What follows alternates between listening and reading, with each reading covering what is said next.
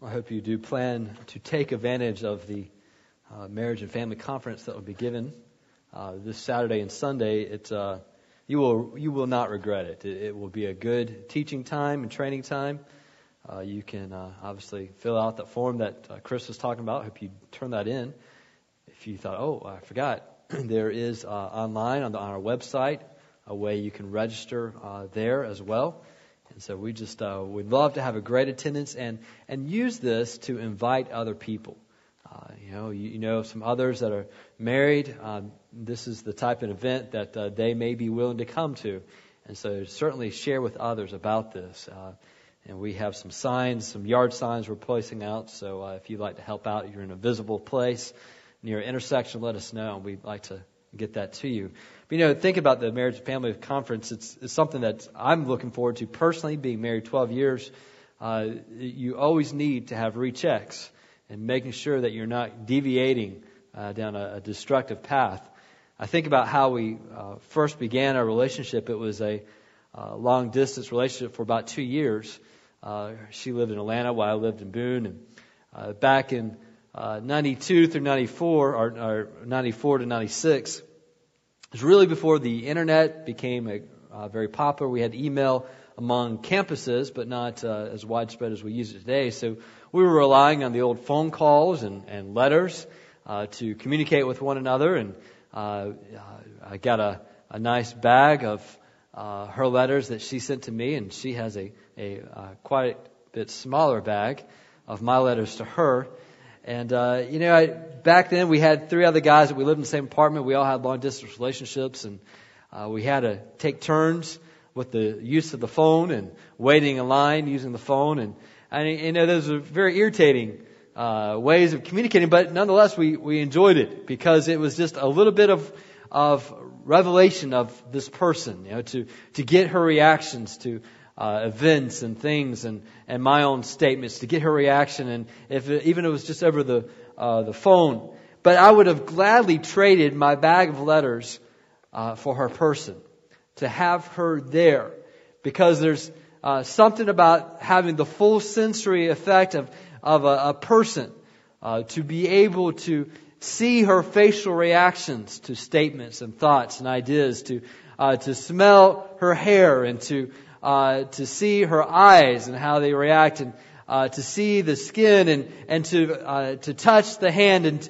and to have that is, it is so much better than letters and phone calls and emails if we had had it. Um, it was a superior revelation. And I want you to keep that thought in mind as we turn to Hebrews chapter 1. And I want to share with you that what you have in Jesus Christ is a superior revelation of God Himself. Hebrews chapter 1, verses 1 through 4, we're going to look at specifically. This is a letter that uh, no one really knows the author. Uh, it was brought to my attention that the Pew Bible uh, states that this is a letter of Paul. Um, it is an error. uh, that it was man's opinion in the Pew's Bible there. Uh, no one really knows who wrote this letter. Uh, it is thought that perhaps this is what's called a sermonic letter, uh, not a true letter, but uh, in, in, essence where you have a, a, an audience and author mentioned, but it was a sermon written down, given toward this group of people who were very familiar with the Old Testament. And so uh, Hebrews chapter 1 verse 1 through 4 is a good summary of the entire book. If you want to know what the entire book is about, read the first four verses and just like a good uh, writer would do, he writes out the main idea at the very beginning. Uh, and saying this is a superior revelation. And so we're going to look at these first four verses. We'll look next time at the entirety of this chapter. Uh, but the idea, simply, Jesus is a better revelation.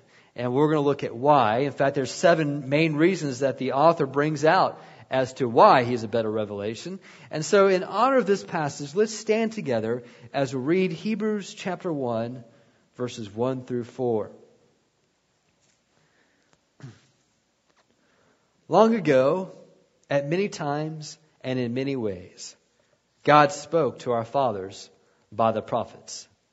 But in these last days, he has spoken to us by his Son, whom he appointed the heir of all things, through whom also he created the world. He is the radiance of the glory of God and the exact imprint of his nature. And he upholds the universe by the word of his power. After making purification for sins, he sat down at the right hand of the majesty on high, having become as much superior to angels as the name he has inherited is more excellent than theirs. You may be seated.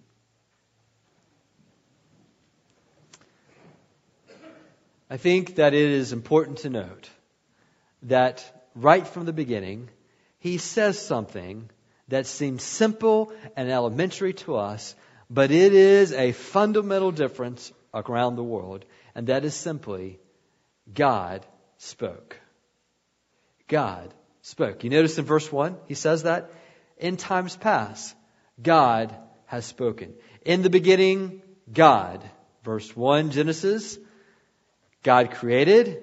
Hebrews 1, this same one who created, who is, is speaking and has spoke. That is huge. Just because you're familiar with that idea, do not lose the special value of what that means. This one who created you is speaking and has spoke. But notice it says in times past. A long ago, many times, in many ways, uh, various times, various ways. And another way of saying that is in there have been many portions, and it has been a little bit by little bit, and many types of ways. God has spoken to our ancestors, to our fathers, and He did it through prophets. He did it through mankind. Um, this is valuable, but it is still not complete. You know, as I leave uh, this this site, as I'm working in the office and going, it inevitably happens that as I exit out the parking lot and before I get onto the road, a thought occurs to me: I forgot to call whoever. And so I'll start dialing before I get onto the road. And uh, the time I pull onto the road, I'm, I'm, waiting for the phone to start to ring, and it starts to ring, and it start, seems to be that they start to pick up right as I'm getting down close to 264 before getting to Mingo Creek. There's a nice dip in the road. And here's what happens. They pick up and say hello, and I say hello. My name is so and so, and we start to talk, and and, it, and they start to talk. And as I'm getting to the ravine, it is always a a dead zone in the cell phone reception, and it starts to break up. And I'm thinking, oh, I did it again. And it inevitably, before I get to 264, the call has failed. Like, oh, why don't I ever remember that? And I never remember. And every time I do that, dozens and dozens of times, I try to call and it breaks up. There's little, those little snippets of that phone call where it's breaking in and out, many times, many fragments, little bit by little bit, partial by partial, is the Old Testament. Okay? It is the prophet giving portion by portion, and we long for that clear communication. And what you have in Jesus Christ is the full communication. No cell phones, no interruptions, no breaking, no coverage failing. It is superior. And so that is a way of thinking about this and understanding this. We are thankful for the little bits by little bits, but we long for something more. And so he has spoken, notice verse 2, in these last days. Now, what he's referring to here in these last days is not in so much chronological uh, finality as much as he's talking about theological finality. It is to say that this isn't literally, uh, well, you know, this is the last day upon earth, and it could very well be, but it's speaking more about the way God has worked that God has, since the author wrote this, has done such an, a work in time and history that has done, dealt such a devastating blow that it is, in essence, the last days. We understand this in, in days of war. In days of war, there will be usually somewhere along the way a battle that is such of a devastating consequence that it is inevitable who will win the war. And it's just a matter of time before the resistance is uh, petering out. You see this in Gettysburg war, in the Civil War. Uh, you see this with uh, the droppings of the atomic bombs, uh, with D-Day in World War II. Uh, and so what you have with Jesus on the cross is a devastating blow that when he dies upon the cross and becomes sin and rises from the dead, God deals a devastating blow upon Satan, crushes the head of Satan, and it is just a matter of time before we realize the victory that's been had. Now, for those of you who grew up on the farm, you may understand this with chickens. Um, my parents and grandparents will tell me stories, and in, my generation and this civilization, we know very little of killing chickens. Uh, we just, you know, go through the drive-through and it's already fried, and and bam, there it is. But uh, those who have experienced this will never forget that when you take a chicken, you can uh, have a, a, you know, a couple of different ways to kill that chicken. Uh, you know, you can take it by the neck and, and wring it, its neck, or you can take a, y'all's face, this is great, uh, take a, a hatchet and behead that chicken. Now, those of you who've experienced this understand that though you've beheaded the chicken, the body of the chicken has not yet fully realized its death. It's there, the devastating blow has occurred, but that chicken could just as likely move around and even run around without its head. This is why our parents and grandparents still remember that. Because that's a traumatizing thing to have a headless chicken chasing you. Uh, and so, uh, you know, a parent will tell the child it's okay. You know what? This chicken can't hurt you. It's just a matter of time before it goes down. All right? And it's been dealt a devastating blow. You could say it's in the last seconds. All right?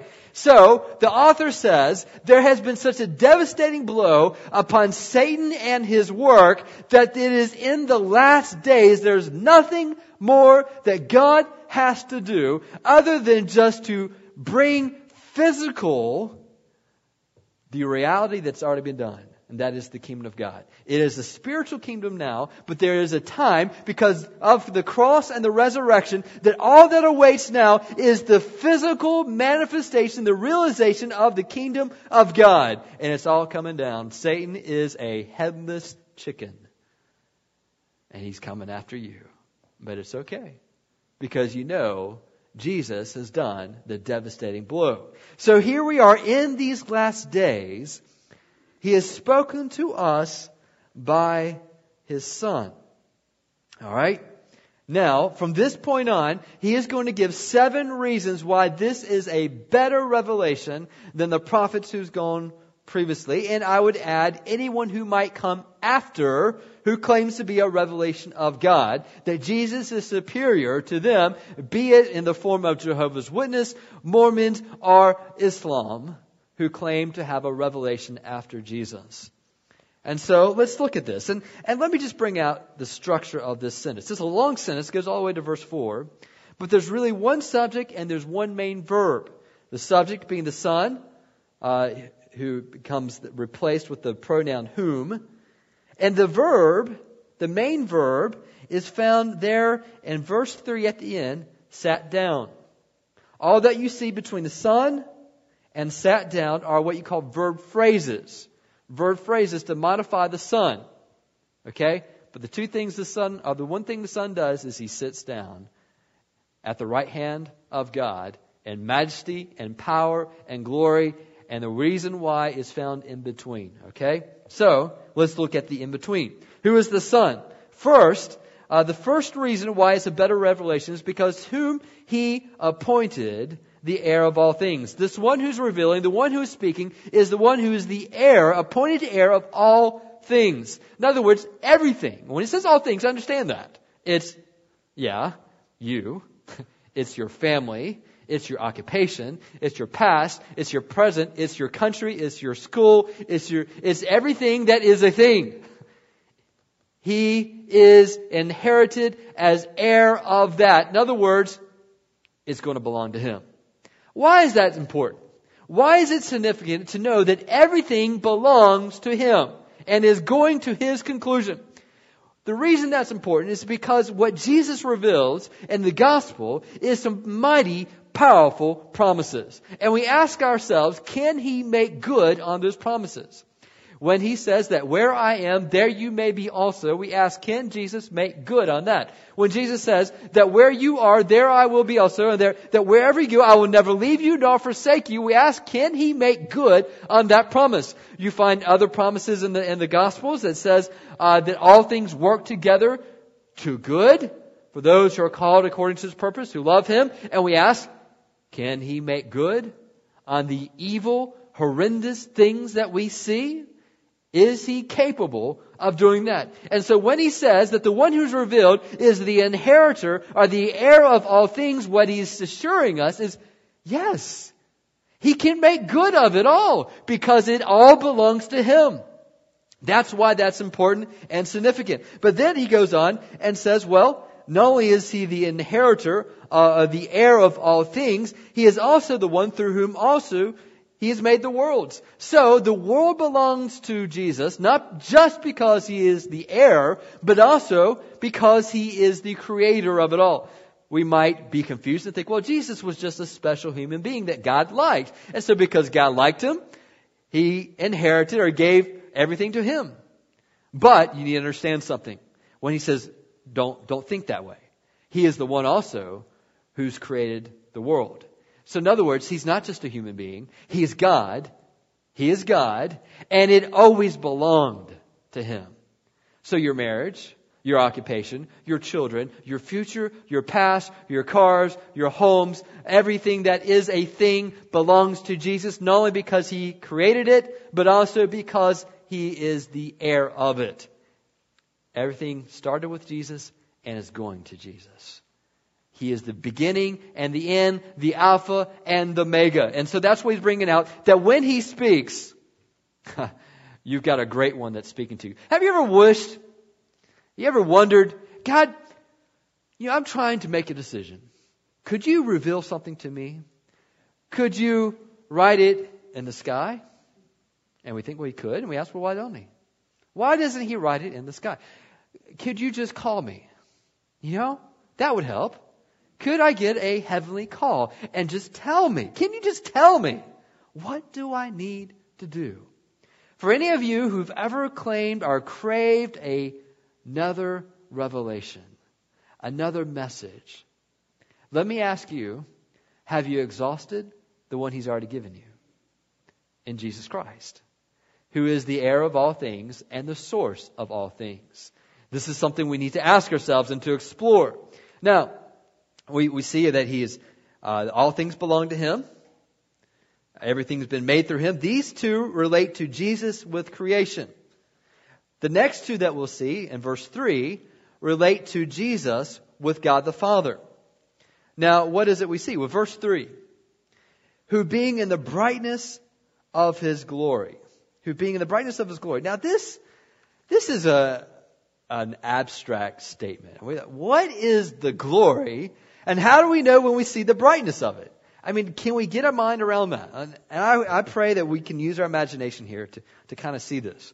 Uh, the glory. Let's start there. The glory of God is the adoration of God, it is the brilliance of God. It is, it is to see that someone is so unique, so rare.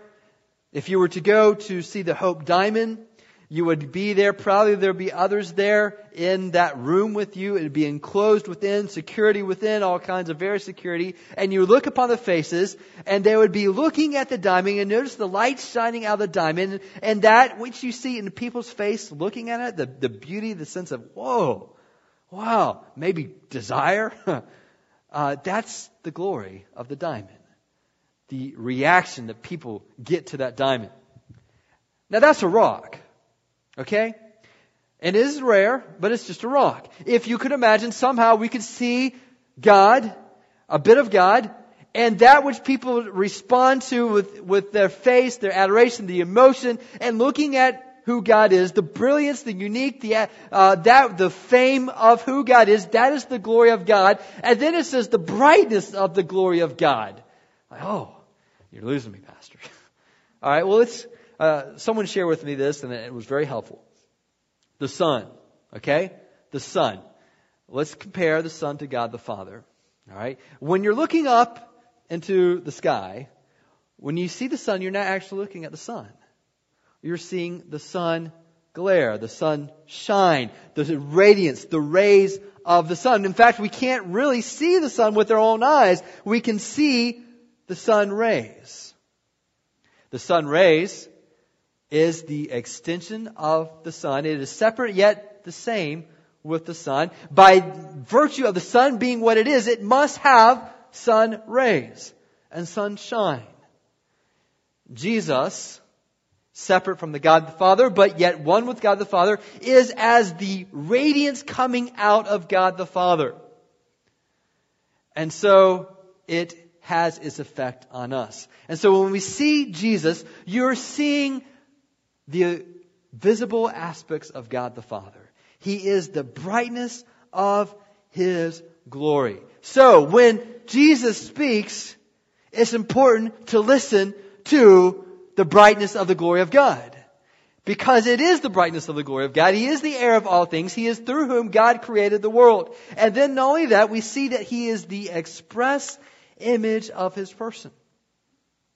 In other words, when Jesus was walking this earth, He said, when you've seen me, you've seen God the Father.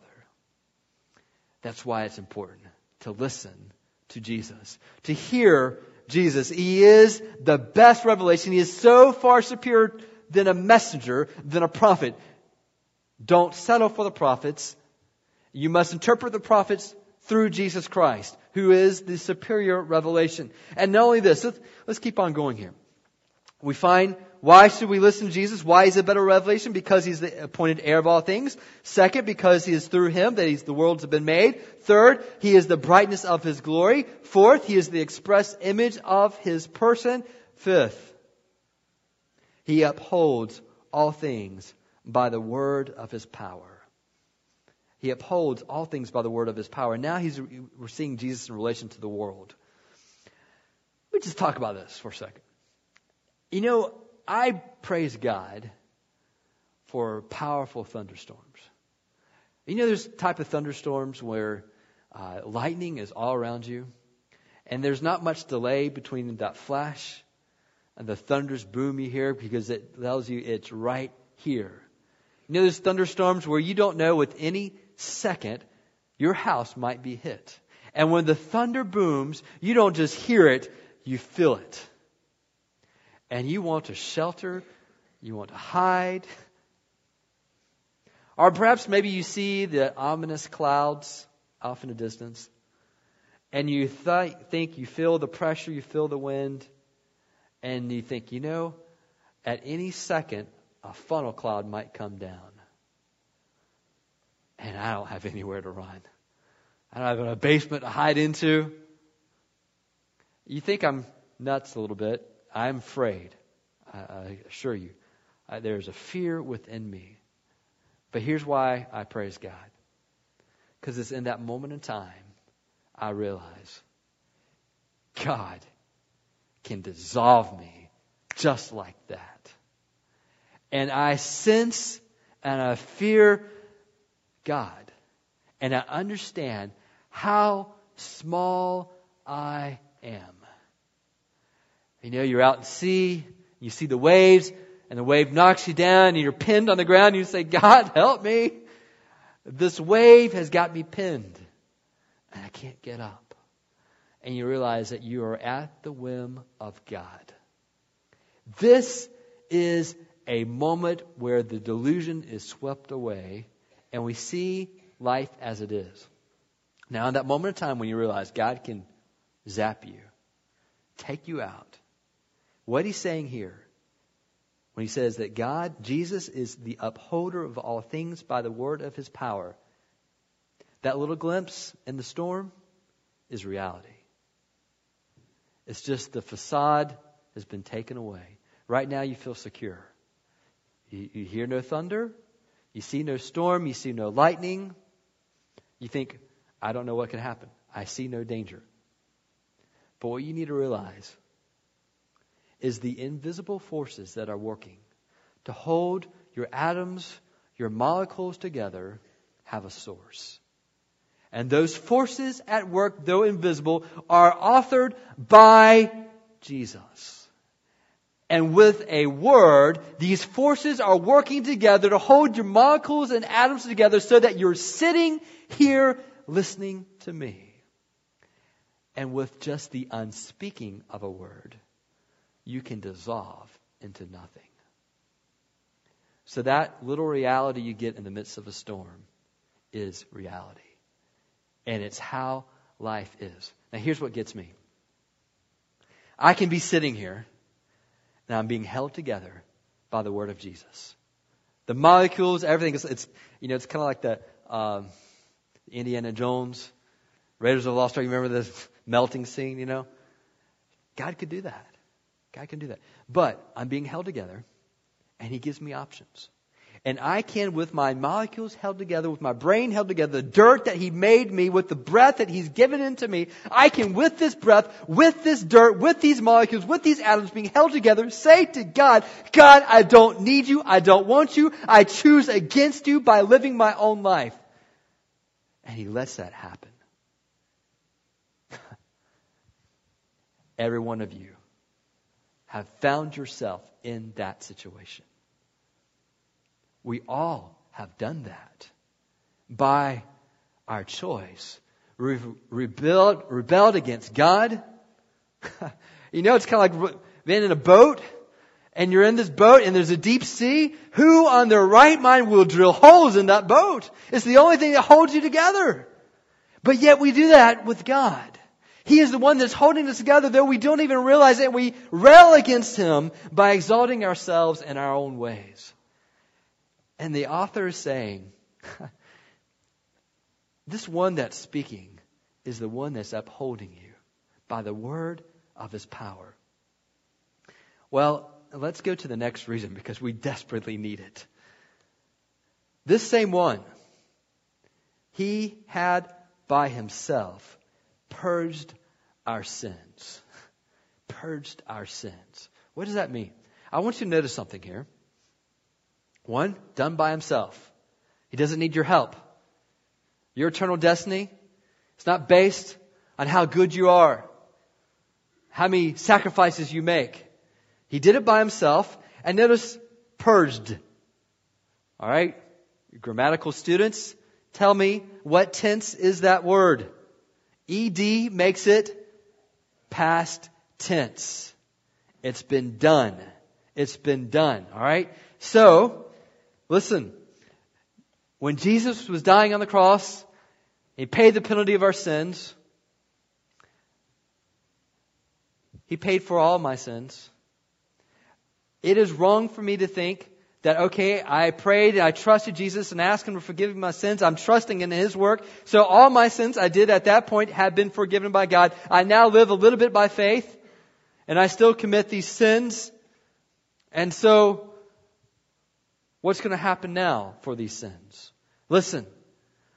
When he purged my sins, he didn't just do the sins that I know about already. He did the sins that I yet to know that I've yet to do.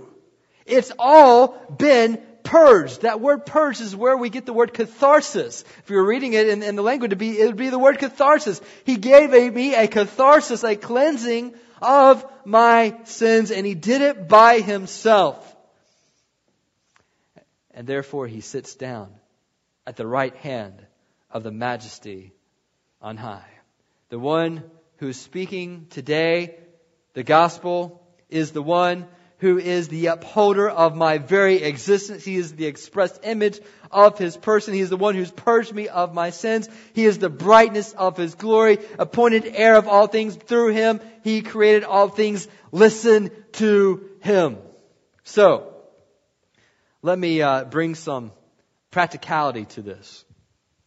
When you're trying to make a decision about business, about your family, about your activities for the day, you must consider Jesus on the cross. He is the final word. He is the gospel. And he must be the background of our decisions. There are within that action, within the gospel itself, principles that will apply to your decisions. And if you don't consult the gospel, you do not consult Jesus and the revelation of God through Jesus Christ in your decisions regarding your family, your, your business, where you live, you are taking the best God has given you and ignoring it. And then say, God, oh, I need a word from you. Give me your wisdom. Can you just tell me what I need to be doing here? and God is saying, I've told you through Jesus. Consider Him and apply the principles to you. When you're dealing with a family tragedy, when things don't go your way, and we cry, and we break our heart, and we go to God, here's what we tend to do. You know, all these bad things keep happening to me. God must be punishing me. I need to live right so God won't punish me. That is a proper way of thinking. Listen, when God wanted to choose an action to reveal his thoughts toward you, he did not choose the latest blessing or the latest tragedy to reveal that. So you can't be thinking, oh, I've lived a charmed life, therefore God must really like me. What do you go to? You choose that action that he chose to reveal himself. You go to the cross. And when you ask yourself, God, what do you think about me because I've got cancer in my life? Does that mean you hate me? You're cursing me? No. When you don't look at the cancer to reveal what God thinks about you, you look to Jesus on the cross and you see the cancer in your life and you think, God, what do you think about me? You look to Jesus on the cross and you realize, Jesus loves me. He died for me. He will help me through this cancer. The great sin is, uh, the disease of our life is sin. It is in our heart and it will ruin the gospel. And we will not be able to think rightly about God. Therefore, we will not think rightly about life. That's why sin is so devastating. It's funny. It's not really funny, actually. It's kind of scary. Swine flu, uh, all that's entailed. When I have a pregnant wife with a baby uh, already, two kids, we take it seriously. you know, like, no, well, you take the swine flu vaccination, not, you know, what, what do we do? And there's starting to be a fear, a paranoia, and it will grow as months go into October, November, December. And we don't want it. We don't want it. We will guard ourselves against it. But let me just present to you the swine flu is just the latest manifestation of disease and sickness, which at the heart is sin. Why don't we take the same precaution that we do against sickness and flu as we do in our own heart and sin? It will ruin and rob you of the wisdom and blessings and the Word of God. Take the antidote and the gospel of Jesus Christ and it will grant you wisdom and insight to deal with whatever life gives you. It is the most superior word from God because it is the brightness of His glory, the express image of His person. Is the one who upholds all things. It is through Him through which the world was made. He is the heir of all things, and it is by Himself that He has purged our sins, and it is He who sits down at the right hand of the Majesty on high. Hear Him. Listen to him. Sin will rob your heart against him. And it'll make it so you won't even be able to hear, even when the Word of God is preached to you. You can't hear because sin is in your heart. Listen, He is the far superior one. When I uh, first started being mobile with machines, began with big wheels, little plastic motorcycles, and tricycles. But when I discovered bicycles with training wheels, I left the tricycles alone. and they remained not played with. But when I learned to ride a bicycle, the training wheels were left off, never to be put upon again. But when I learned how to drive a car, the bicycle lost its place. What you have in the gospel of Jesus Christ is the best revelation of God. Don't live with tricycles and bicycles. Live with the best in the Word of God. Sure, dreams have their place, but only in conformity to Jesus Christ and the Word of God given there. The prophets we will count as gifts from God, but the prophets are to be interpreted by Jesus Christ. There are some who will say, well, you know what? Jesus was good. He was a good prophet, but we've got someone better. Muhammad is his name. He gives us a better revelation. Oh, we've got a letter, a better book, a better gospel in the book of Mormons. And Jesus had his place, but he has been superseded by this revelation. And when I read Hebrews chapter 1, it cries against that and says, in these last days, you've been given the best. There is no other to go to. So let me ask you, do you know the gospel? Do you read the Word of God? Sure, you come here and you listen to me on Sunday morning, but you've got a gift. The best that God has given you of Jesus Christ, given through the Word of God. Do you leave the best God's given you on the bookshelf, on your desk, in your car? The Word of God is meant to be lived. Do you know it? Do you seek Him? Read the Word in your life. But I would encourage you, make sure Jesus is reigning in your life. I've, you know, come from a country, I've visited a country in Nepal where you drive by and you see a, a shrine. Someone put some red dye on and some food in hopes of worshiping this God. Drove by a beautiful tree, big old tree, stood out. Didn't see a big tree like that in all of Kathmandu. And I think, wow, look at this tree. But I realized as I looked at it, someone thought even higher of it than I did. They worshiped the tree. They had the signs of worship there, and the dye and the food placed there. You go to Durbar Square in the, in the capital of Kathmandu, in the center of the Kathmandu, and there you have a temple where once, uh, a group of temples where they have once a year over a hundred bulls slaughtered for the 108 statues that are in this place that they call gods. And there the blood is shed and they take the intestines and put upon on top of a door that once a year will be opened to represent this time of worship with this, this God. And these uh, intestines are left there to remind everyone there that sacrifice had been made. You're good for this year. I just want to tell you from the Word of God what Jesus is saying here and the uh, Scriptures is saying here is that you have one who needed no help, who laid down his life to be a sacrifice for us. And so that's not just once a year, it is for all time. There has been a way made for you to talk to God and God to speak to your heart through Jesus Christ. Take advantage of it. We hear stories like this and we think, how crude have a physical statue like that? Let me assure you, idolatry is just as present in this society. It's not overtly done with statues. They have gods there, the god of business, it's a statue, elephant head, uh, god of prosperity, rather, but there's a god of business. Um, you know, god of sexuality, fertility, It's interesting. I go back to America, though I don't see these.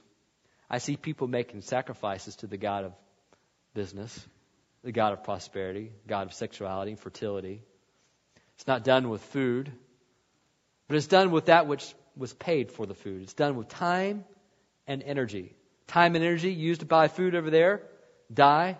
Time and energy used here toward the same purposes. When someone says, I must have a good business and to my liking for my life to have meaning and fulfillment, guess who the idol is? when you find that you have to have satisfaction because of your business, for your life to make sense, guess who your God is? When you say that you have to have uh, prosperity in your life, for your life to make sense, guess who the God is? I assure you, the gods of prosperity, blessings, business, sexuality, fertility, they may look different, but the same worship's taking place. Don't settle for tricycles. You've got Jesus, who is the express image of God. We worship an invisible God made visible in Jesus Christ. Worship Him. Worship Him. Let's pray.